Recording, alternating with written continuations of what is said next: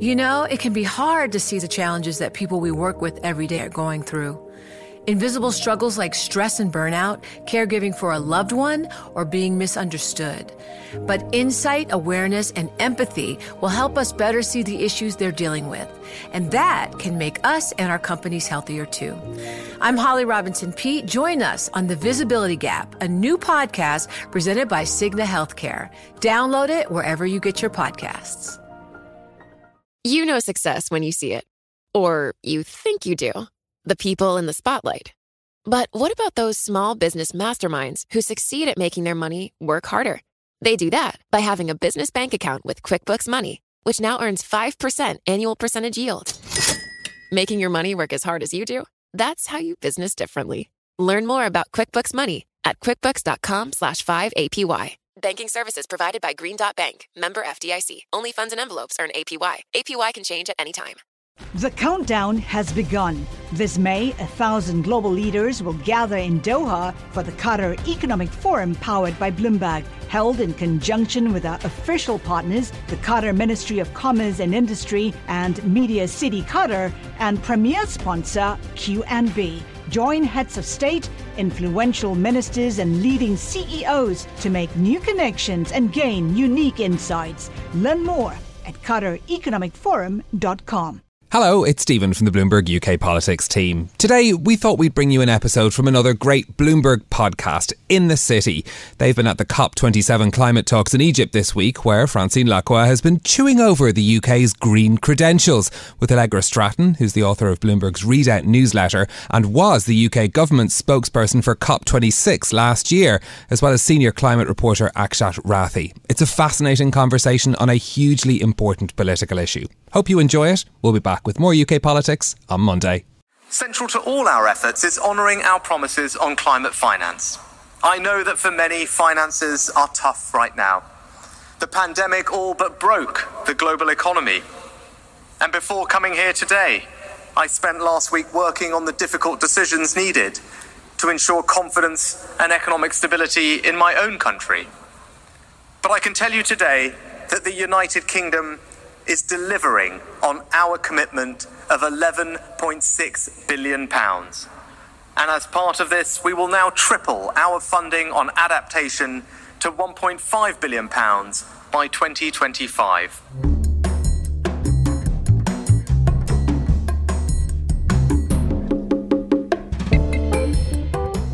Rishi Sunak once again promising to stick to delivering billions of pounds to tackle climate change. He was speaking at the COP27 conference here in Egypt on Monday. Of course, it was not long ago that the Prime Minister was not planning on attending the annual summit at all. I'm Francine Lacqua, this is In the City, in the Desert, to Bloomberg's podcast connecting you to the stories and the voices at the heart of the City of London. This week, I'm in Sharm el Sheikh for the COP27 summit, considering the question how committed to the green agenda is Rishi Sunak? And how concerned is the city with where he stands? With me, Bloomberg contributing editor and author of the Readout newsletter, which you have to read because it's always very funny, Allegra Stratton. Allegra was also the UK's government spokesperson for COP26 in November 2021 and is a co-founder of Zeroism, a net zero consultancy. And Bloomberg Green senior reporter and host of Bloomberg podcast Zero, Akshat Rathi. Thank you both for joining me. Thanks for having us. We're just starting. We're like, what, day three? And we're surviving, right? The, the I'm UK. Quite tired. I feel bad to admit. yeah, same. um, but you know, it's supposed to be two weeks, and uh, we we've got to pace ourselves. We do. We do have to pace ourselves. Rishi Sunak rebuilding the green agenda. Is he here? There was a U-turn. He wasn't going to show up. Now he showed up. He he pledged some things and saying morally he can't back down. Yeah, I think that the language of the prime, the new prime minister yesterday in his speech to COP27 was very, very similar to language that Boris Johnson used a year ago. There wasn't, there wasn't really very much difference. Um, yes, he wasn't coming, then he was coming, which I think I'm told explains why he had quite a late slot. My sense is that he got into office and he was focused on the autumn statement, which is what is it now, 10 days away. And um, he felt that he had to give that his all. Uh, and then, you know, there was a backlash. Um, the UK is the president of COP26. It's actually not anymore, but it, it was at that point, and it, it, was until the first day of COP27. Um, and it is right and fitting that the prime minister found time to come. Like, I mean, it was pretty awkward, right? It's Monday. The prime minister, newly minted UK prime minister, shows up, and you have Boris Johnson that actually speaks ahead of him I, you know, awkward. um, different. Um, look, for countries around the world that were wondering about the UK's commitment, you can make the case having double prime minister, former prime minister, and current prime minister that started COP26 and the prime minister that ends it is a good thing. You certainly can't doubt UK um, dedication and intellectual commitment to the issue on numbers alone.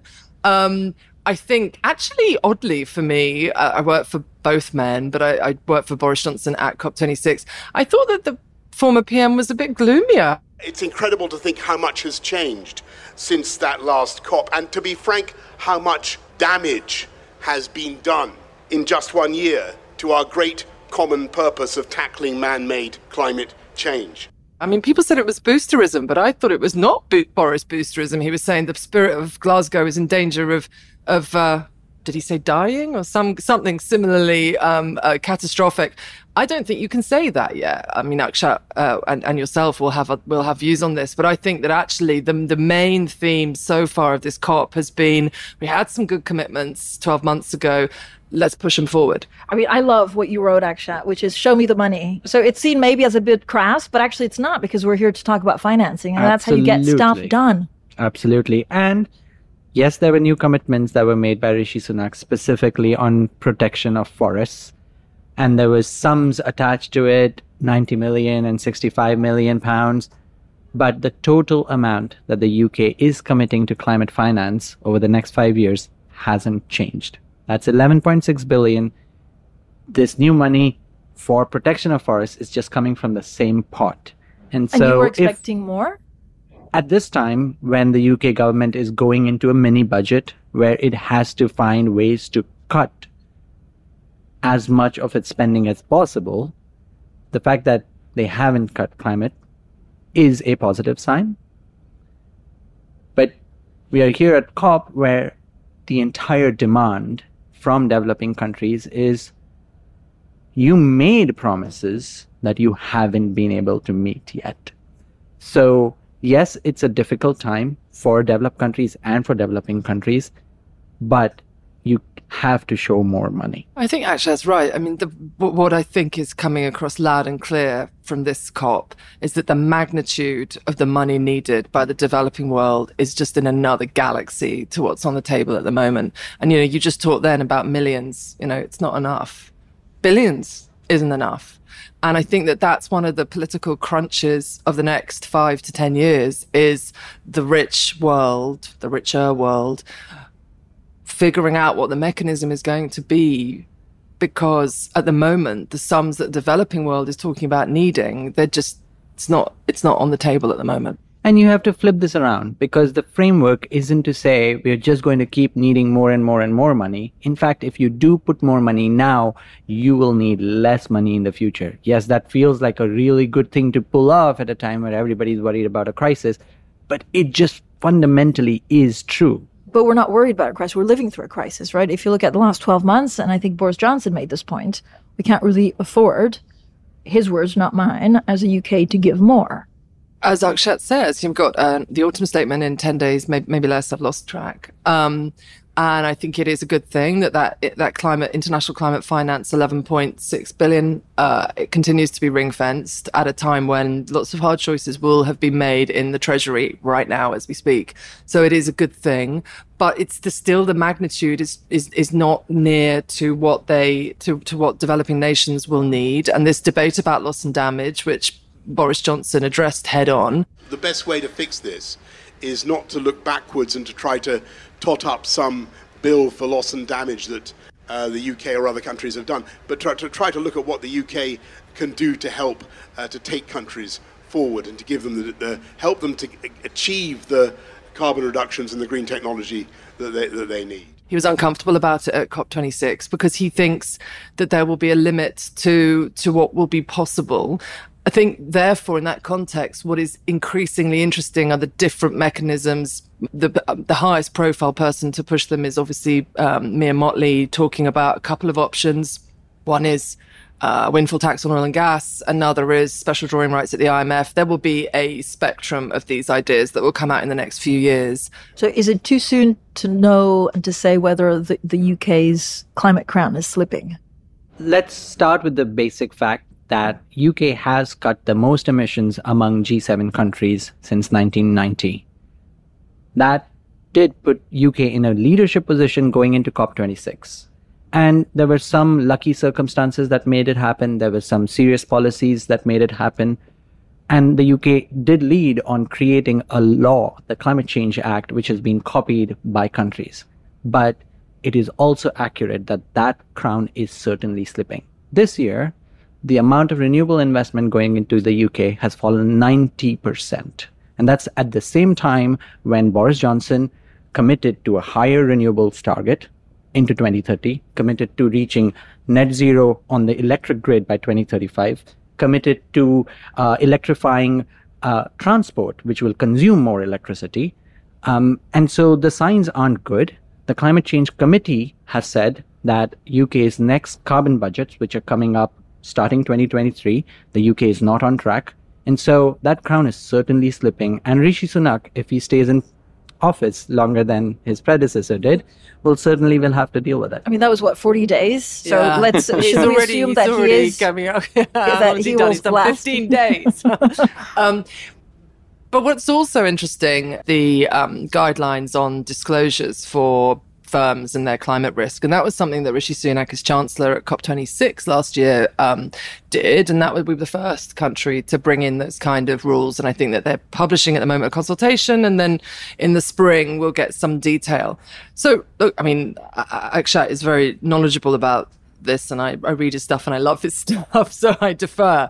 But I also think that in many ways, the plumbing and the piping on the mechanisms that are going to lower our carbon emissions over the next 10 years are just being hammered out. Um, particularly the, the disclosure piece that Rishi launched last year.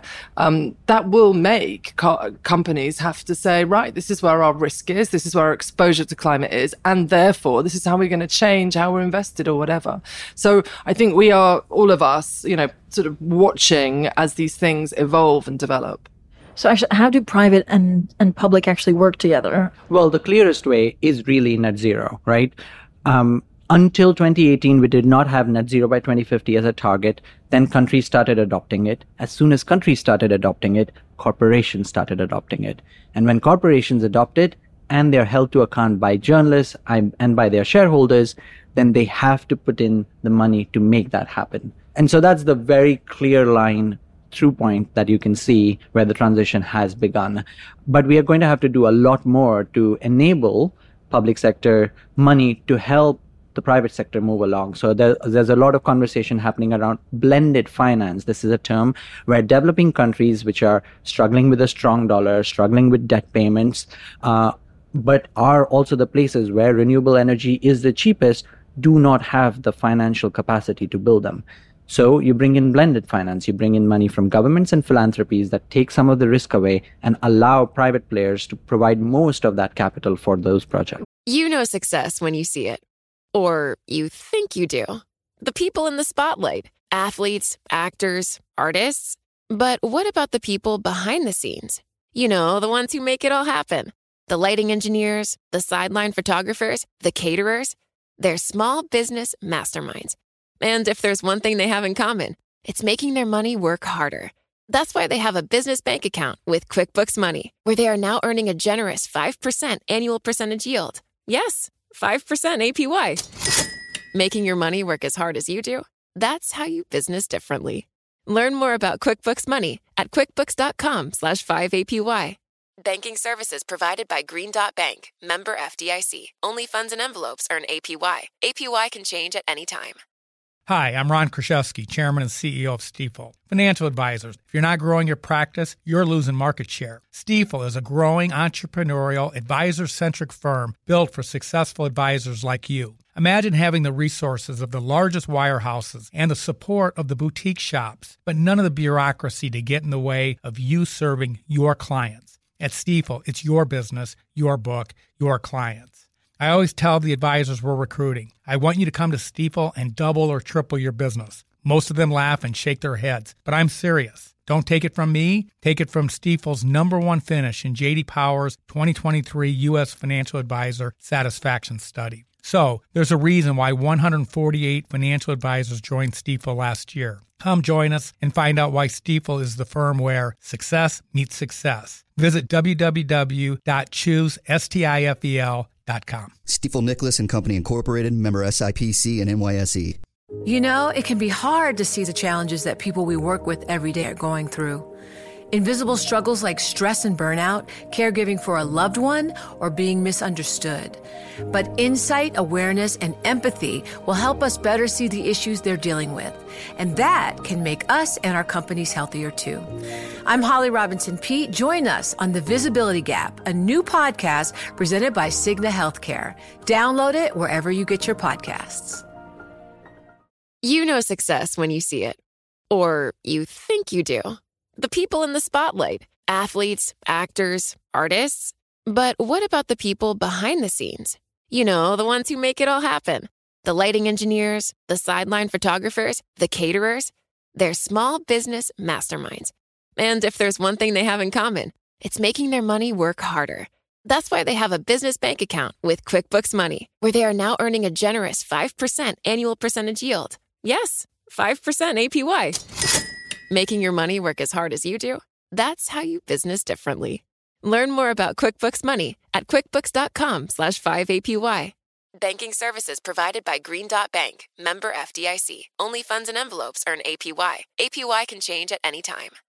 Success is more than the final destination. It's a path you take one step at a time. It's discipline, it's teamwork, and it's the drive and passion inside of us that comes before all recognition. It's what Stifel's been doing for over 130 years. Quietly, yet strategically, Stifel's become one of the fastest growing wealth management and investment banking firms in the country. Our financial advisors go beyond traditional wealth management to provide clients with direct access to one of the industry's largest equity research franchises and a leading middle market investment bank because success is the drive it takes to keep climbing the passion to keep investing, the best of each of us made better by the best in all of us. And that is where success meets success. Start your journey at stifel.com. That's S T I F E L.com. Stifel Nicolaus and Company Incorporated, member SIPC and NYSE.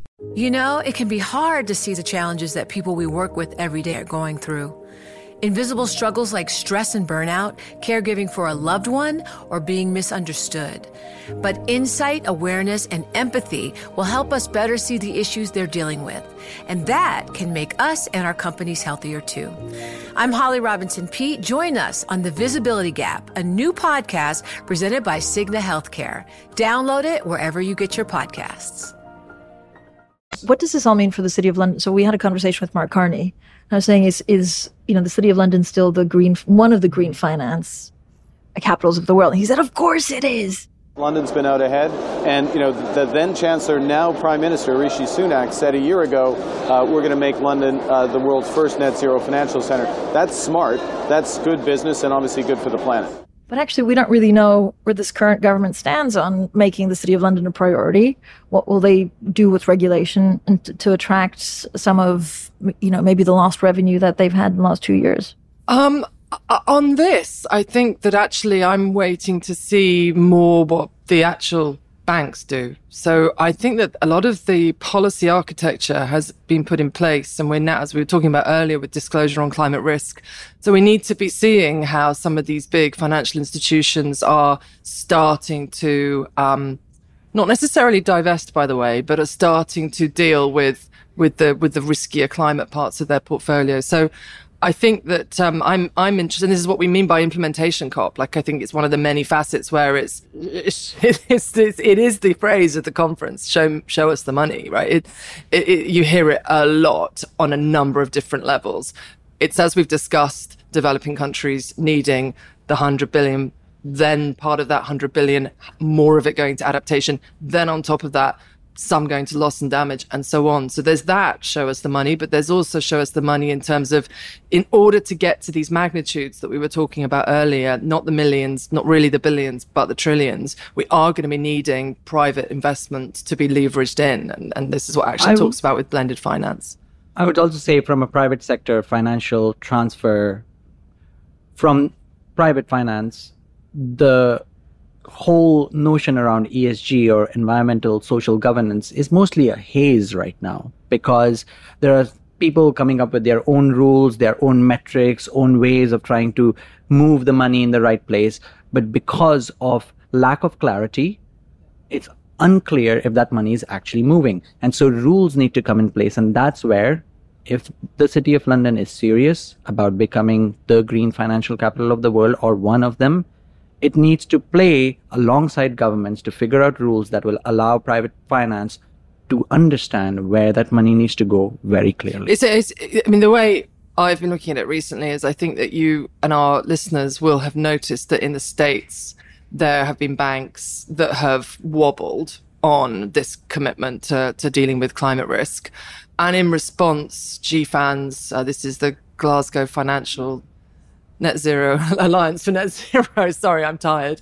Um, they have had to pull their horns in. But equally, there's some evidence that European banks are really going for it and really dealing with climate risk. Um, and we could, you know, there's some that I'm thinking of in particular, but that they are really grasping it. So I, I, think there is a debate. You're right. There is a debate about whether the City of London will, over the next five to 10 years, keep that crown of being the green finance capital I mean, if world. you're talking competition here, actually city of london has a good chance now. Well we don't know what the midterms are going to do to the us but we do know that republican states are trying to question esg and that's causing these wobbles in american banks.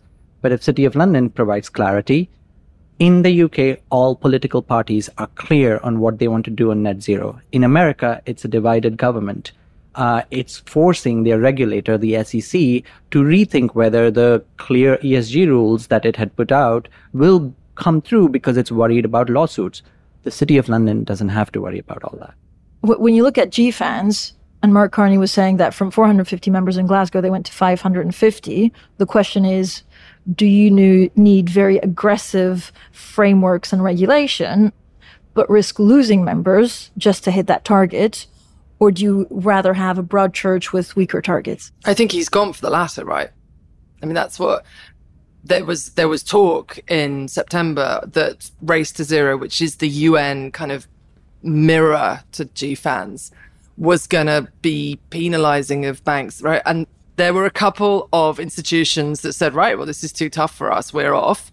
And I think for all of us, we were watching that debate and thinking, gosh, is this the beginning of a stampede away because of the different political and economic context? Is this, you know, this was too good to be true 12 months ago. Now this is the rubber is hitting the road and people that are going to leave. Actually, in the end, I think they stabilized it and they kept it to a few more banks then went public with worries, but they were kept in the team. And so I think he's made the latter of your two choices. He's made that choice that he wants to keep it intact, to keep mm, everybody trying to work this out together. And that makes sense. I mean, if everybody works together, even with less aggressive targets, is it easier to then reach our goals in 5, 10, 15 years? I think Carney and GFANZ in general probably are forced to do that because the rules around ESG aren't that clear. If governments were to provide more clarity, then private sector will follow suit. Um, right now, because so many of the commitments are voluntary commitments, where do you draw the boundaries are voluntarily decided. And if you don't like them, you can walk out of a group if government set regulations and clear rules, then they can't do it so easily. You know, we we see banks as um, as you know all doing the same thing, But actually, a lot of the banks are doing different things, right? NatWest and Lloyds have a different portfolio with different carbon emissions from a Barclays or an HSBC with a different geographical footprint. So I can completely see why this is a really complex issue to try and corral if you're Mark Carney. What's the one question that regulators now need to think of? So as we try and hit the targets, do you have to get finance people behind you by just looking at the economics? Or does this have to be a, a belief of people wanting to save the planet? I think belief is uh, one that you could have pulled off before Paris. You could be like, yes, we should believe. But now we actually have legally binding targets in law. They might be years out, decades out. Um, I think it's more about making sure that the rules will allow the private sector to go in that direction. But economically, does it make sense? So if you invest in ESG, and I know there's so many questions about transparency, does it just make wise financial sense there to be invested in the space? Does, yeah. That's been the case from the very beginning. There's a clear hierarchy for how to think about money spent on climate action. Three steps. The first is to avert, which is to reduce emissions so that warming doesn't happen. The second step is to minimize if warming is happening, adapt by building seawalls, by building cooling uh, spaces so that you can deal with heat waves. And the third step is if you don't do either of those, there'll be loss and damage and you're going to have to pay for it. And it gets more expensive every step. So the economic case has actually been there for all this time. It's just that that economic case is over decades, not over the quarter by quarter uh, reports that companies have to put up. Yeah, I mean, end to end, you know, I mean, these are not small, easy subjects, but I mean, increasingly, I think people think you need a carbon price. So, right, I'm sorry. Let's not... have it already. Where, where's the carbon think, price? Uh, these, uh, these are debate. Well, these in, are the, in, in the UK and Europe, there is one, right? Uh, cap and trade is a carbon price. Uh, you know, the UK but you was need a global part. number. Yes. What's that magic mo- number? I, I think I think trying Bill the Gates whole of COP27. I think what political scientists have figured out is like trying to force people to accept carbon pricing is much harder than the plain economic case that if you have a carbon price, we'll automatically move to a cleaner world. The politics is hard, right? If you go to the gas pump and you're, you're paying really high prices for your petrol and diesel, then you are going to blame the carbon price, not all the other macroeconomic factors that are causing that to happen. For all the social media haters that keep on saying, this is a jolly, why are you all in Egypt and Sharm? First of all, the conditions are, are not the easiest uh, to deal with. I mean, we have some really pretty robust drivers of buggies getting us from A to B. I mean, it's like driving Electric with a Lewis, buggies. yeah, electric buggies, like um, Lewis Hamilton. I love those buggies. But They're so fun. I mean, they scare me when, when I try and write an email and they go really fast to get you to the place you need to be. But actually, can we once and for all maybe try and agree that that even if there's not going to be a big headline number, these are important because bringing people together at all levels, so heads of state, but also NGOs, could give us a better chance of of hitting our targets. Well, we had Lewis Pugh, who's the UN patron of oceans, on the podcast on Zero, and he said this thing which, you know, clears up why COP meetings have to happen. He said, sometimes you just have to look people in the eyes to agree on a difficult thing. You can have as many Zoom meetings as you want, and there is an important role for Zoom meetings and virtual meetings. But when it comes to these crucial things where you need to bridge the gap with diplomacy, you actually need to look the people straight in the eyes. And COP meetings have made that possible year over year, not enough. And the progress has to happen a lot faster going forward.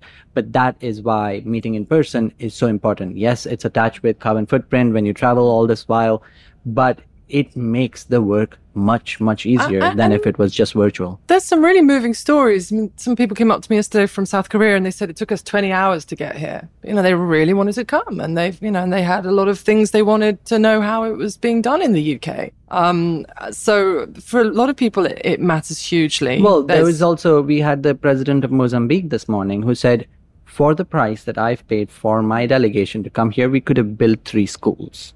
But we do think the money we are spending to come here is worth it. as Akshat says, that moment of jeopardy and the encounter and the kind of visceral whites of the eyes, you're really telling me that the decisions you take are going to raise sea level. You really think that's acceptable. That that is politically powerful.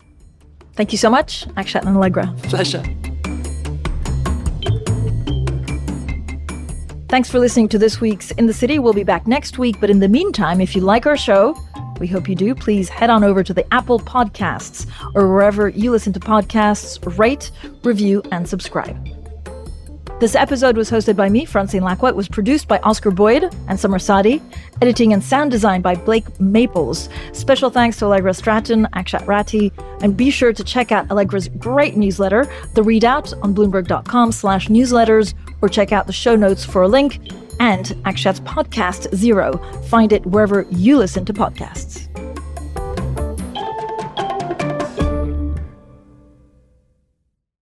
It can be hard to see the challenges that people we work with every day are going through. I'm Holly Robinson Peete. Join us on The Visibility Gap, a new podcast presented by Cigna Healthcare. Download it wherever you get your podcasts. What could you do if your data was working for you and not against you? With Bloomberg delivering enterprise data directly to your systems, you get easy access to the details you want, optimized for higher level analysis, and financial data experts committed to helping you maximize your every move. Our data is made for more, so you can show the world what you're made of. Visit Bloomberg.com slash enterprise data to learn more.